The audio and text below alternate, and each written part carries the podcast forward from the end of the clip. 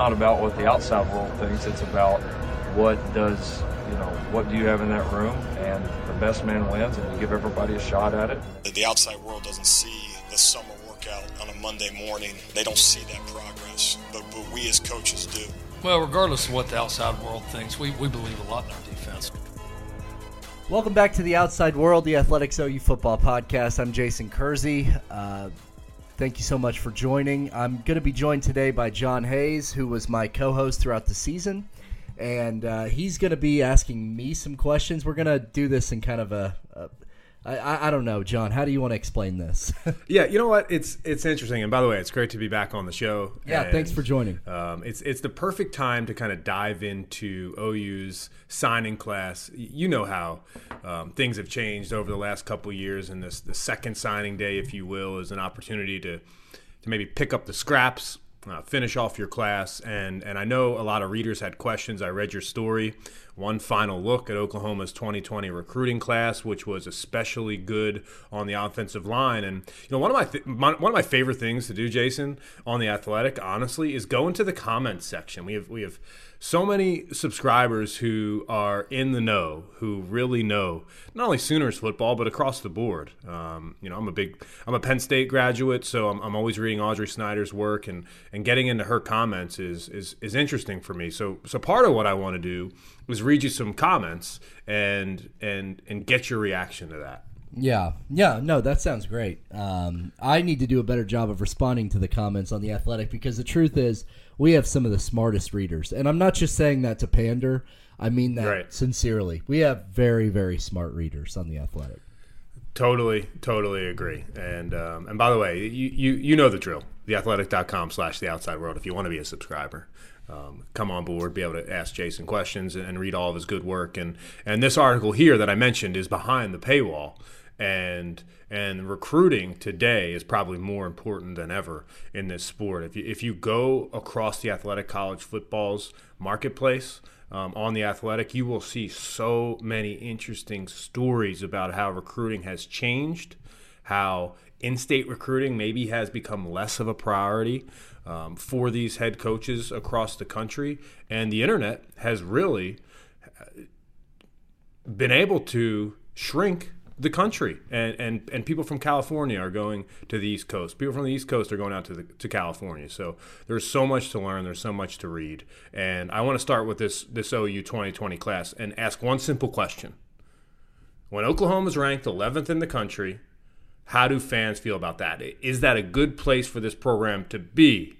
Because being in the top 10 traditionally means that you're going to compete for a national championship. Being outside the top 10 traditionally means you won't. Right. I mean, it's tough. I, I, I don't think that anybody wanted to see that. If you're a, if you're an OU fan, you want them to be in the top ten. They've been in the top ten three years before this, so they had been better about all of that, and then all of a sudden they they're number eleven. I mean, I think there's some reasons for that. I think they were filling specific needs. I think that's part of it. Um, they did not sign the five star Spencer Rattler level quarterback this year. Um, they signed Chandler Morris, who I think is a very nice player and, and could end up being a very good quarterback um, uh, for the Sooners maybe someday. But he's obviously doesn't come with the same hype. He's a three star that, uh, that that a Spencer Rattler does. I think that that affects it. So there's a lot of factors that go into those sorts of things. But um, generally speaking, yes, you want to be in the top ten, and when you're not, that's that's t- typically seen as a as maybe a bad sign. And the truth is, if OU had gotten some of the guys that they wanted, that they had committed before, that they went after late, perhaps they would be in the top 10. But, uh, you know, they, they didn't get Dre Butler, the JUCO defensive lineman who ends up going to uh, Auburn. They didn't get uh, Alfred Collins, the defensive lineman out of the Austin area, who ended up with the Longhorns. So I mean, there there there were things that could have pushed them up into that top ten that just didn't happen this time. Did you get a chance to, to talk to Lincoln Riley and, and Alex Grinch last week? No, no, they did not have a press conference last week. I um, I was actually in Nashville last week with uh, Reggie Grimes, the defensive end signee, the four star kid who was committed but didn't sign early. I kind of wanted to go right about why he didn't sign early and and write a profile of him. So I was I was in Nashville last week, but they did not have a press conference. We're actually going to have a press conference with Lincoln this week on Wednesday uh, with Lincoln, and then also the two new assistant coaches, DeMarco Murray and Jamar Cain. But uh, so we'll get to ask Lincoln all those kinds of questions uh, here in a couple of days. Gotcha. I had a dreaded, uh, dreaded two part question for you, but you already answered my first one why they didn't have a, a press conference last week. That seemed standard across college football. Uh, the, the delay of a week, why?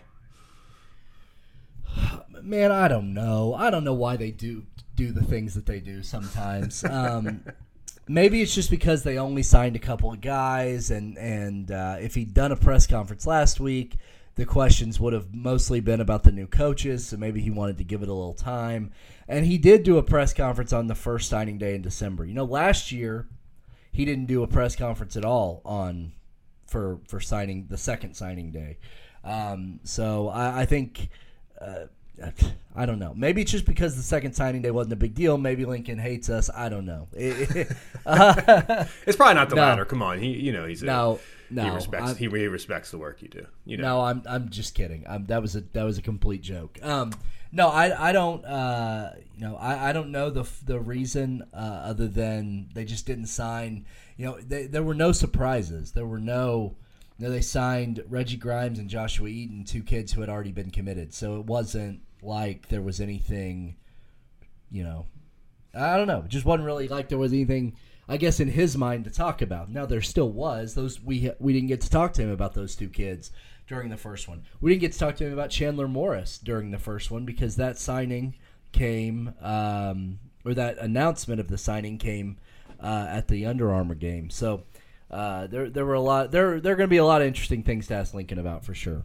Fantastic. That's something for OU fans to look forward to this week. Uh, press conference on Wednesday. Jason will be there. He'll cover it for for the Athletic, um, as he always does. Tell me about your trip to Nashville. Um, what was it like uh, meeting with uh, this new signee? Well, it was great. Uh, it was my first time in Nashville. I've been to Memphis. I've been to Knoxville, but I'd never really spent any time in Nashville. Hung out on uh, Broadway a little bit. Um, Smart man which was uh, which was uh, an experience.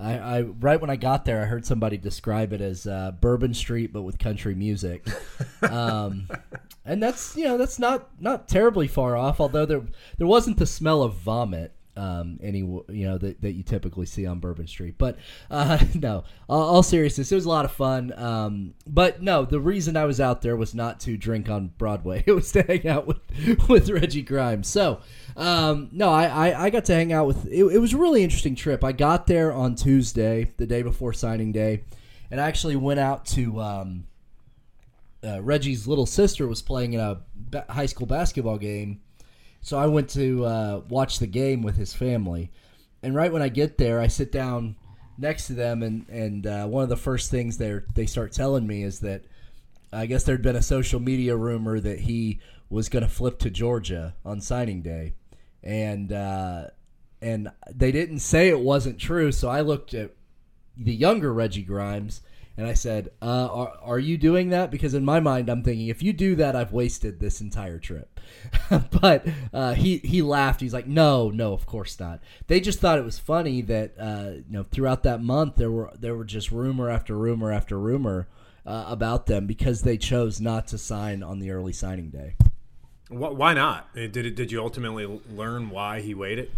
I think there were a, there were a, there were a few reasons. Uh, he told me that it was always the plan for him to sign late. He always wanted to sign in the February signing period, so that was part of it. Um, his grandparents live in Tampa, Florida, and uh, he wanted his entire family to be there for the signing. If you uh, if you read my story on the Athletic, uh, you see that this is an extremely tight knit family. Um, you know, kind of, kind of, kind of over the top a little bit, maybe, and they acknowledge that. But, uh, but it's sweet. It, it's cool too. And then, um, and then the uh, the last reason was I think he wanted to give himself an out if Lincoln Riley did take an NFL job, which is completely understandable. If you're a kid who's highly recruited and highly ranked and all those things enough to wait, and you're not going to enroll early, then why why wouldn't you? That's a great point, and I'm glad that you brought that up because you, you can't blame a kid for that. I mean, the Lincoln Riley's name now Was it realistic to think about him coaching the Dallas Cowboys? Probably not, but his name was being mentioned with that with that job. And if you're a young kid, and you, we hear all the time, commit to the culture, commit to the to the school, don't commit to the coach. But at Oklahoma, I mean, it's hard not to, especially um, a young guy who who sees the success that Lincoln Riley has had, who is who has seen the, the players get drafted out of his his system, and you say to yourself, "Man, I want to I want to play for that guy." It, it, so Lincoln Riley is someone who I think really, uh, I'm not advocating to, to sign with a coach. Um, I do believe recruits should should sign with the school, the academic culture that fits them properly, the the social culture that fits him properly, but let's not be naive here. I mean, Lincoln Riley is somebody that you want to play for. Yeah, totally. I mean, he he is. He's uh, and, and when you have a head coach like Lincoln who is so involved in recruiting, I mean, it's unlike in some ways what Bob Stoops was at least the last probably 5 or 10 years of his time. He wasn't he was more of the closer. He wasn't the guy who was developing the early relationship and all those sorts of things. Um, Lincoln is that guy, and so you know when when you're that kind of a head coach, of course the the you are a reason why they're coming. You're a big reason why they're coming.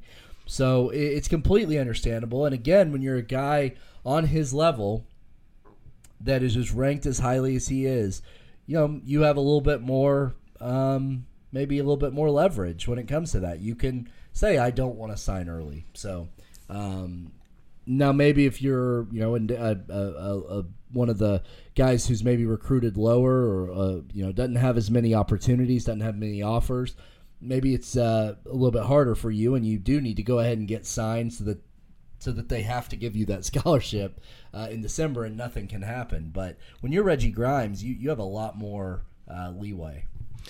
So he'll be playing for Lincoln Riley, of course, but on a day-to-day basis, he'll be working more closely with uh, a person who we talked about a lot this this past year in his debut season as Oklahoma defensive coordinator, Alex Grinch. Uh, what type of impact immediately can he make on on Alex Grinch's his defense and and a defense that is is is possibly improving in, in, many different ways. I want to get into the, the conversation about secondary and his ability to add some height at that position. Um, uh, really, height was a place that, that Oklahoma was really lacking. And you could tell in that game against LSU. But first, let's let's talk about Reggie Grimes. What type of impact immediately do you think he can make? Yeah, I mean, I think that it's going to be real. I mean, he he is the kind of guy. He's a he's a a, a really good pass rusher. He's fast. He's strong. He's all of those sorts of things. And if you look at OU's defensive line right now, the starting end is obviously going to be Ronnie Perkins. But then there's this big glaring suspension hanging over him. I mean, we're talking about it wasn't just the Peach Bowl that he was suspended for. Uh, you know, unless something crazy happens, unless there's some kind of crazy uh, appeal that actually goes through, which I don't think there will be, uh, Ronnie Perkins will not be playing in the first five games next year, which is a huge loss for OU, especially when you consider what those five games are. Uh, Missouri State is no big deal, but after that, the rest of the games are Tennessee, Army, Baylor, and Texas. So four of their toughest games are going to be without one of their best defensive players. So that may present an opportunity for Reggie Grimes. I'm not saying he's going to start from the jump. Um, I, I, think that LaRon Stokes and Jalen Redmond, I think they'll do the same thing that they did in the Peach Bowl, and those two guys will, will be the starters in, in those two positions. But Reggie Grimes certainly gives them some depth there, maybe that they wouldn't have otherwise had. Now the question is, is he ready to play? And a lot of times you just don't know that till they get on campus. You're absolutely right. I think um, he's got a chance, and you talked about the depth chart, how that's important. And I would be remiss, by the way, if I didn't say uh, I can feel my. I could tell later in the day after this recording, I'd be upset with myself if I didn't say how ridiculous it was for Perkins to be suspended five games additionally on top of, of the Peach Bowl last year. Uh, it just feels like it's a an unnecessary punishment, and I, and I and I've heard and read you on this matter as well. I was gonna say, well, I think I think everyone probably knows how I feel about it. Um, the thing that he was suspended for is something that's legal in the state of Oklahoma. But uh, I under- also understand the people that say rules are rules, and you know I, I get that. The problem is it's a dumb rule and it shouldn't be a rule. And he certainly, you know, one game. I mean, the punishment he has already faced is much stronger than what it should have been. So why can't he just, you know, I don't know. What if he was suspended for the most important game of the season in which he had to watch his team get utterly humiliated? I think the man has paid a steep enough price for doing something that's legal. Yes, you are 100% spot on. I wish there was a way um, to, to appeal that and, and win in expedited fashion, but here we are. And You- it's you, February, uh, and we're still talking about it. And I have a Yeah. feeling that we're going to be talking about it as, as Oklahoma kicks off its, its 2020 campaign in September without Perkins on the field. Yeah. Hey, One in- r- r- I'm sorry, uh, go ahead. No, no, no. Real quick, I just got. Are you a Parks and Recs fan? Yes, certainly am. So this is like uh, Chris Traeger and Ben Wyatt when he'd go. Chris would say, "God, I wish there was something we could do." Ben, is there anything we can do? No. Oh, sorry. That's a that's a great show. Uh, Leslie Knope and and Ron Swanson, I think two of the, the greatest characters in Oh, my uh, God. television love it. sitcom history. Yes.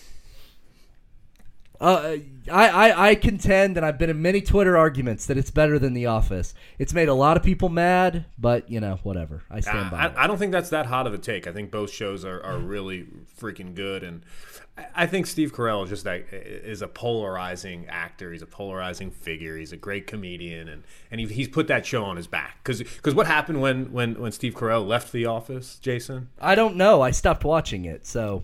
Yes. Yeah. I rest my case. Uh, as far as Alex Grinch is concerned, um, and this Oklahoma defense, though, part of the reason why I read your stories, by the way, is because I'm looking for little nuggets, little details that are that are very interesting that that maybe you wouldn't know unless you follow you know, the Sooners as closely as you do. Um, and I'm talking about the the defensive backs because listen, Jason, I'm, I'm a huge fan of Bookie Radley Hiles. Don't get me wrong, but you know when I watch him play defense, I go, man, that guy's small, and it's tough to play corner. It's tough to be in the secondary when you're under six feet. And Oklahoma, uh, they are getting bigger at that position. The average size uh, of the defensive backs in this class is six feet, 1.5 inches, right? And the players who have entered the transfer portal, portal their size on average is five foot 11. So what you're doing is you're upgrading, upgrading by two and a half inches. Now, that might sound like not a lot, but I think that could make a big difference. Yeah, it should. I mean, we're talking, you know, OU went through a period with Mike Stoops where they were recruiting smaller DBs. Now, I don't know if that was what they necessarily like were looking for, if that was by design. It's very strange. I mean, because the other thing is, we're not talking about guys who were, you know, three star. Well, in some cases we were talking about guys who were three star. Take a chance on them. But we're also talking about um, Bookie Radley Hiles, who was a five star kid, one of the top ranked recruits in the country. We're talking about Justin Broiles out of Oklahoma City, who I believe was a top 100 national recruit. And those guys are small. And, uh, and they're, you know, in Broiles' case, we saw how he couldn't keep up speed wise. So, I mean, they, uh, with LSU. So, uh, for some for whatever reason, OU has not recruited these big guys, and that is clear that Alex Grinch is making the bigger DBs a priority. Uh, you, you just look up and down the list. Bryson Washington is a big guy. Kendall Dennis is a tall guy. Joshua Eaton is a tall cornerback. These are not, uh, you know, th- they are getting guys who are at least six feet tall, and uh, I, I'd really be interested to know the reasons why they weren't prioritizing size before, or how it is that in these recruiting rankings, you, these these small DBs who now we look at and we're like, oh God, they're so small. What are they doing at a place like Oklahoma? Well, these guys had offers from everybody. So why are they even ranked that high? Why why are they so hyped up? Why did OU offer them in the first place? These are all questions that I don't understand. I, I don't think I I don't think I, I I don't know if I'm just not smart enough to understand it or uh, if these particular guys just haven't worked out, but it's obvious what Alex Grinch is prioritizing. You know, as we're talking about defense right now, uh, I think it's a good time to to ask a question posed by Harry L in the comments section of your recruiting piece that dropped on Friday, and that is quote Please explain why LSU can sign dominant defensive players and OU struggles only to get a few. LSU doesn't win the national championship without that elite defense. Interesting question. And uh, you saw it play out on the field in the Peach Bowl. And even though LSU, the spotlight was shined on that offense, the defense was pretty darn good too. Yeah, the LSU defense was was extremely underrated in the lead up to that Peach Bowl. Uh, Yeah. We we need to be clear about that. It was like, oh well, their defense isn't that good. Uh, they were pretty good. They were pretty good. Um, well, I think I think there's a lot of reasons that things like that happen. I think that we are uh, now what 15 years into a college football world where the SEC is utterly dominant and they win most of the national championships and they send most kid they send the most kids to the NFL especially on the defensive side.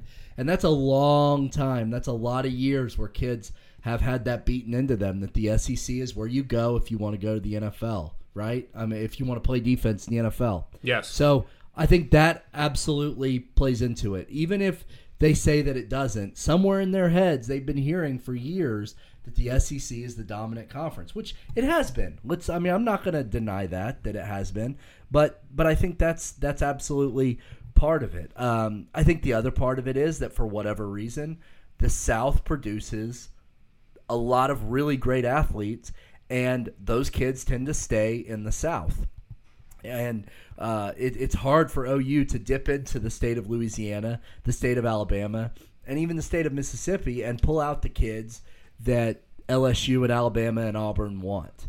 It's just hard, and uh, especially big difference-making defensive tackles, nose guards, those types of difference-making players up front come most of them come from the south and OU has had a hard time uh, pulling them out or getting into that market. So if OU is recruiting Texas heavily and they don't get the one or two guys that they want out of there, maybe they go to Texas, maybe they go to Texas A&M, um, then they're left with you know with what they get. So I, I think that is a huge part of it. And then I also think the other side of that is defensive players, why would they want to go play in the Big 12? Why what has the Big 12 done in the last 5 or 6 7 years to make a, a an elite defensive player, especially who's already from the South, choose Oklahoma over um, you know over Alabama or LSU? I mean, I think that's uh, I, I think that's part of it too. So that is a that is a trend. That is a years long trend that Alex Grinch has to fight against and has to overcome. And it's not going to be easy, but you know, perhaps Reggie Grimes was a was a step in the right direction. He had a lot of SEC offers, and when I asked him why he chose Oklahoma, one of his reasons, and this is a kid from the South, one of the things he told me was that he he wants to be part remembered as part of the group that turned it around. And I think that is the best pitch that they have right now is you can be remembered forever. Because the truth is, um, the names on the 2000 OU team uh, who who won the national championship after a decade of misery in Norman, those are named those are household names, and they weren't even necessarily all of them great great college players. But I mean, who you remember uh, Ante Jones, you remember Josh Heupel, you remember um, Antwone Savage and Josh Norman, and uh, you know one after the other. You remember those names, and OU is not mired in misery that they have been um, that they were in the '90s. I'm not saying that they've been they've won the Big 12, they've been to the playoff, but on the defensive side, if you can be the group that changes that, you're going to be a legend. And there's a couple different pipelines that Alex Grinch can use, and one obviously is going to high schools, finding talent, and bringing them to Oklahoma. Another pipeline that that great programs use and and do so very effectively and efficiently is the junior college transfer pipeline. And on the defensive side of the football, especially up front, you talk about how potentially Perrion Winfrey, the number one junior college recruit in the nation, could make an impact on that defensive line as well. Well, Perrion Winfrey is going to have to because uh, they don't have much else when it comes to nose guards. They lo- they lose all three of the guys uh, in Neville Gallimore, Marquise Overton, and Dylan Fa who all uh, contributed last year, who rotated in at that position. They bring back no one who has played much uh, at nose guard, so he's going to have to do it. And the problem is for OU when it comes to JUCOs JUCOs are so hit or miss, and you're right. The best programs use those things efficiently. They they are selective when mm-hmm. it comes to junior college because JUCO guys are risky. They just are. They're very risky. You never know how they're going to work out. OU fans will probably be really will riot in the streets that I mention his name. But Quincy Russell, does anybody remember Quincy Russell? This guy was was supposed to be the savior, a defensive tackle. Uh, it, I think it was 2013. I want to say 2013. Yeah, it was 2013. He was supposed to be the savior at defensive tackle. He was supposed to be the guy that was going to come in and he was going to be this excellent, amazing player. And it turned out he wasn't very good. Uh, he couldn't adapt to the to OU, and he got kicked off the team eventually. So um, I'm not saying that that's going to happen to Perrion Winfrey. I'm just saying that JUCO guys are risky. Um, for every uh, Marquise Hollywood Brown, there are like 10 Quincy Russells. So you have to be really careful. All you have to do that, is, that may be a slight exaggeration, but you know what I mean. No, I know exactly what you mean. And all you have to do is watch Last Chance U. And you can get a snapshot into what junior college football is like. There's reasons why these kids are playing junior college football. And some some of those reasons are because of personal issues. Some of those reasons are because of academic issues. Uh, other reasons of course come up as well. But you've got to do your due diligence and hey, he's ranked number 1. So first and foremost, it's great for Alex Grinch to be able to add that depth on the line. If you are going to rely on him, if Oklahoma is going to rely on him, maybe there's a chance that he has a great season. Maybe there's a chance that that Grimes plays really well as a true freshman, and and Grinch takes a even bigger step in year number two on that defensive side of the football. I want to go over to the offensive side of the football, and let's stay in the trenches, and let's talk about a bright spot, the offensive line, a place where, quite frankly, a lot of football games are won, and Lincoln Riley is stockpiling talent. Jason. Yeah, I mean, uh, the OU offensive line has been so good for so many years, and I know that last year it wasn't as good as it was the year before. A lot of new starters and and uh, uh, not not a ton of really quality experience depth last year, but I think they took some steps in the right direction last year. They're bringing back four starters, all extremely talented guys. So, um, but yeah, they they really sort of reinforced the depth for years to come, signing five guys, four of which were four star prospects, all ranked very high. Um, you know, Nate Anderson, uh, you know, out of Texas, uh, Andrew Raym out of Broken Arrow, Oklahoma, a kid that uh, was committed, then decommitted, that they got back. He was so important that they signed Andrew Raym. Um, you know, you're looking at guys, and it sort of reminds me of a couple of years ago when they signed Tyrese Robinson and they signed uh, Creed Humphrey and some of those guys. Um, you know, they're they're sort of re- restocking it up, and and Bill Bedenbaugh, I think, is probably one of, if not the best offensive line coaches in the country.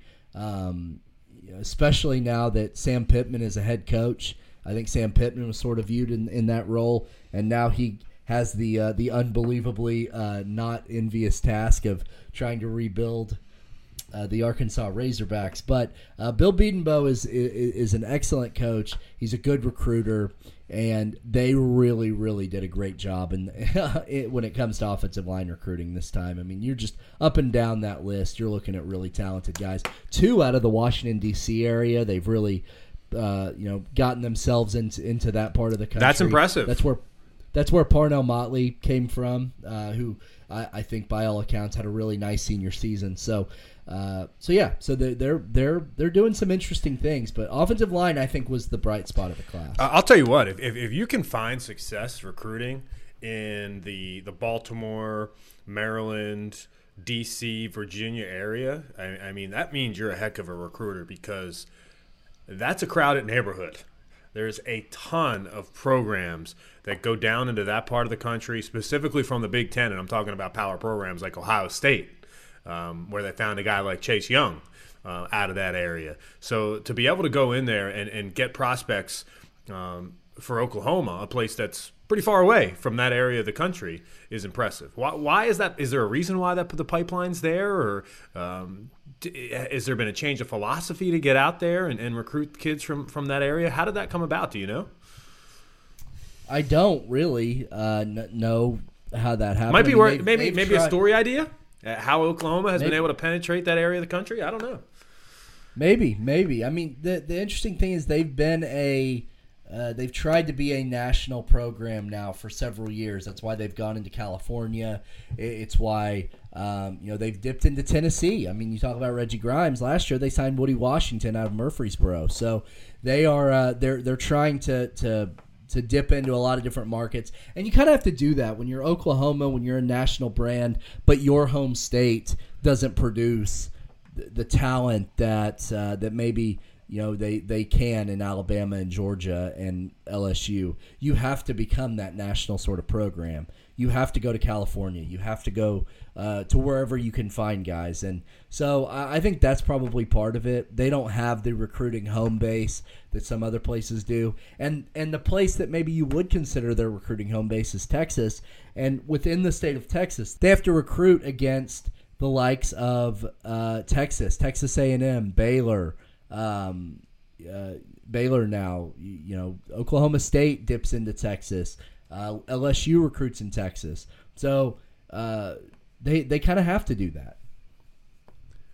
Let's wrap by talking about the wide receiver position. CeeDee Lamb, it's gone. Hollywood Brown, it's gone. It's been a, a bright spot along with that offensive line over the last three, four years in Norman. Uh, a, transfer is coming in from from from Marshall and um, how do you pronounce his name here? Obi Obialo? Is that what we're going to go with? I think that sounds right.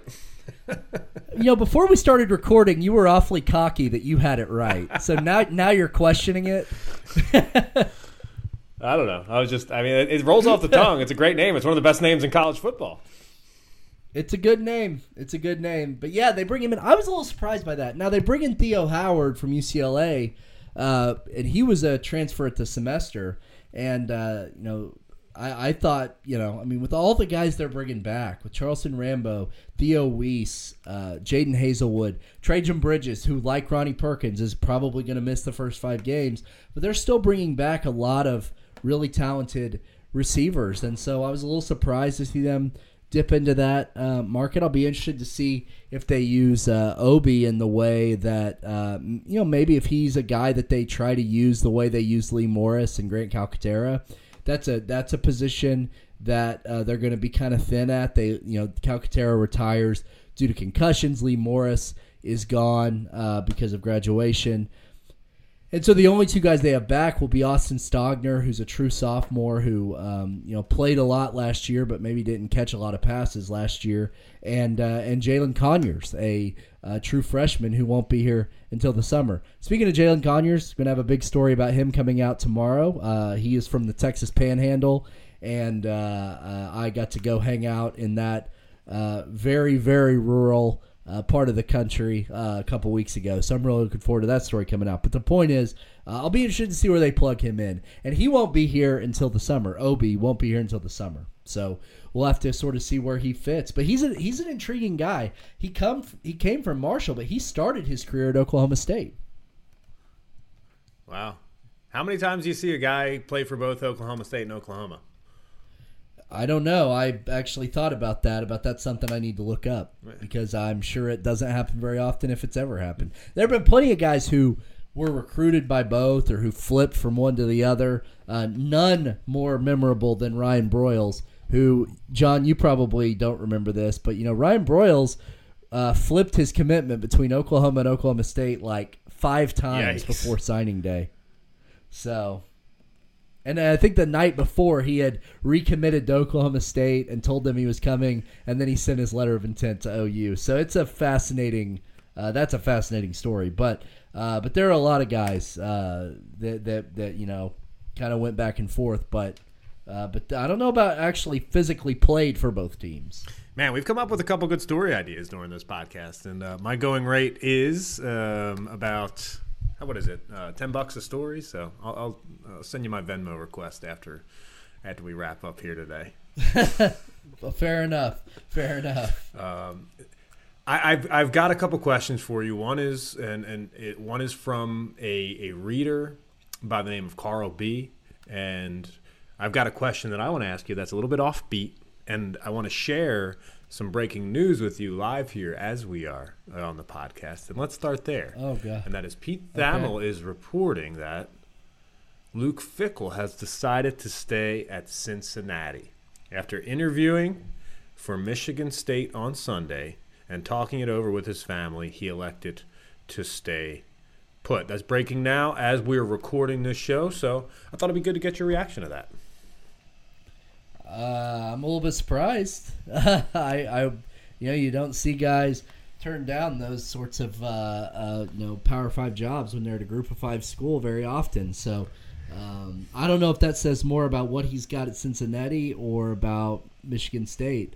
I was very uh, surprised by, by the news out of Michigan State uh, last week. Mark Dantonio has almost has kind of become an institution there, and I was really surprised see him step away when he did. You know, day before signing day. That was a little bit odd. Um, I know that Bob Stoops have decided an odd time, but it wasn't the day before signing day. So uh, interesting. I don't know what I don't know where they go then if they don't have him or the the guy at Pitt whose name is escaping. Pat Narduzzi. I guess who's this?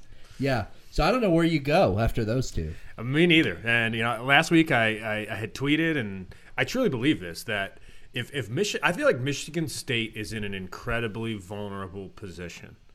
I, I think that if they can't hire a competent head coach based on the neighborhood that they're in right now in the Big Ten East, I mean, that program has a chance to just completely fall off the face of the earth. And you know what's interesting? And this might be a good trivia question. You know, Michigan State's the only other Big Ten program besides Ohio State that's been to the college football playoff. I know. I think I know, and it's so easy to forget about that. I think we're going to look back at that years from now and say, "How the hell did that happen?" And Mark Dantonio well, will be remembered. It happened because uh, they they somehow knocked off Ohio State that year, didn't they? Didn't they beat Ohio State that year? Yes. In yes, and yeah, I, th- and I think they, they beat them in the shoe on a last second field goal, if I yeah. remember correctly. And the, and then they held off Iowa in the Big Ten title game, and then just got you know. Yeah, I was I was at the Cotton Bowl that, the, that, in, that day where, where Alabama yeah. um, took them behind the woodshed and, and said, "Hey, you got no business being here." Yeah, yeah, man. That is interesting though that they that they have been to the college football playoff and Michigan hasn't and Penn State hasn't. Sorry. Yeah, it's okay. Um, it's uh, sort of interesting. Very interesting. Absolutely is. And um, I'm going to ask you this question by Carl B. Uh, speaking of Alabama and the SEC, um, and it's in regards to the Peach Bowl. I'm sorry to bring that up, OU fans.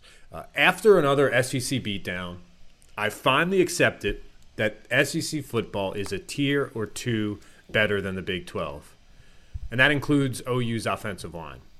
Outside of the first half versus Georgia, OU's line has been dominated, particularly this year's crew. Slow with limited athleticism. Not optimistic that this class will be different. What's your reaction to that?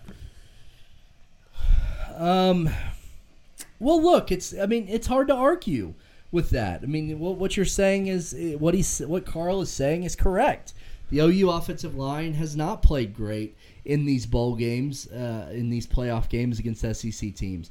Alabama last year against a really, really good offensive line, and LSU this year. I mean, um, it, it's it's hard to argue with it. And and God, I you know I don't want to make excuses for them, but I guess I would say that one one factor is that they do not see that level of defensive line in the Big 12. So you go an entire season of not seeing that level of defensive line.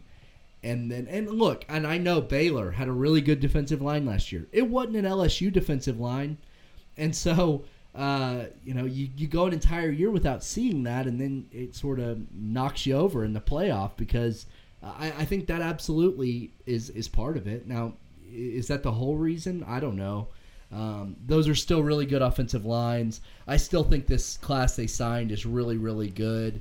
Um, but the Big 12 as a whole is just going to have to get better because the teams are not prepared for what they see in the playoff. That much is obvious. I, I think that's a great take on it and, and a, a great answer for Carl. And experience is important. It's like getting hit in the mouth if you haven't dealt with that all season long, and all of a sudden you got to play against some of the best defensive lines in the country. Now, now, John, I do have to say though that the natural response that Carl may have, I'm sure he's a smart guy. He probably already figured this out in the time we've been talking about it. The ACC sucks too, and Clemson seems to come in ready to rock in the playoff. So, you know, I and you know what I I answered my own question, and I don't have an answer yeah, for yeah, it. So don't retort yourself, Jason. You know, you know, it's like just let, Carl, let, Carl get back into the yeah. comment section and and, and have okay. his, his, his reply. Uh, the last thing I want to do yeah. today is is ask you an offbeat question, and I'm going to try my best at this. What did you think about the XFL? Am I a terrible OU beat writer or football fan or football writer if I say I did not watch one second of it? Oh, come on, man. You didn't even watch Bob Stoops' I, debut? I didn't. I didn't. And it wasn't really for any reason. I don't know. I just didn't feel like it. I, I don't know. I maybe maybe that's a bad thing to admit, but uh, no, you kidding me? It's not your I job. I, I, I was just I, half joking and sort of tongue in, in cheek, if if you will. Um,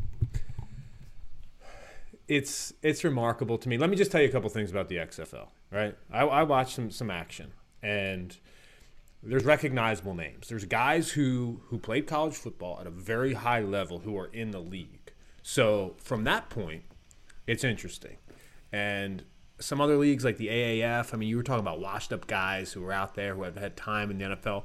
To me, this league felt like it was younger. You know what I like most about it? To, for me, when you have when you when you when you have a competition, I need to know what's at stake.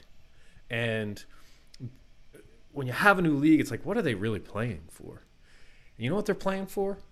Every game, these guys are guaranteed about twelve hundred dollars a week, right? And you know what happens when they win? They get an extra two thousand dollars. And is that worth playing for? Absolutely, it is. And you could tell that that winning meant something to these group of guys because an extra two thousand dollars in your bank account, that's nothing to just overlook. I mean, that's worth playing for. So I thought that was fun, that part of the league. And they've had some rule changes that are interesting. And and who knows? You know how these new leagues work. Big time ratings, week one, fall off a cliff, week two. So I'm I'm going to be interested right. to follow this story to see if it goes the way of every other secondary league for the history of and, time. Well, and that's the reason maybe I didn't watch it. Look, I love football. It's my, you know, football is a big part of my life, obviously. You say you don't but, say.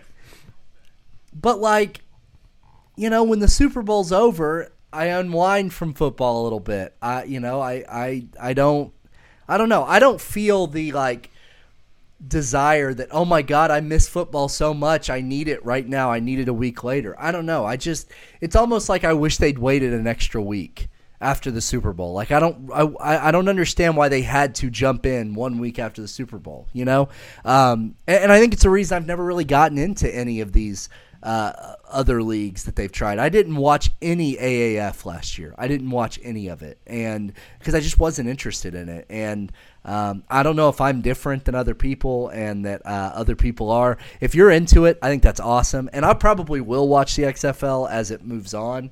But this first week, I just, I just honestly, I honestly kind of forgot about it. And then the other, the other part of it too is I had to go Bob to a Stoops, baby shower. He's one. So, he's made yeah. his return to football, but Good he's times. not on the, the winning side.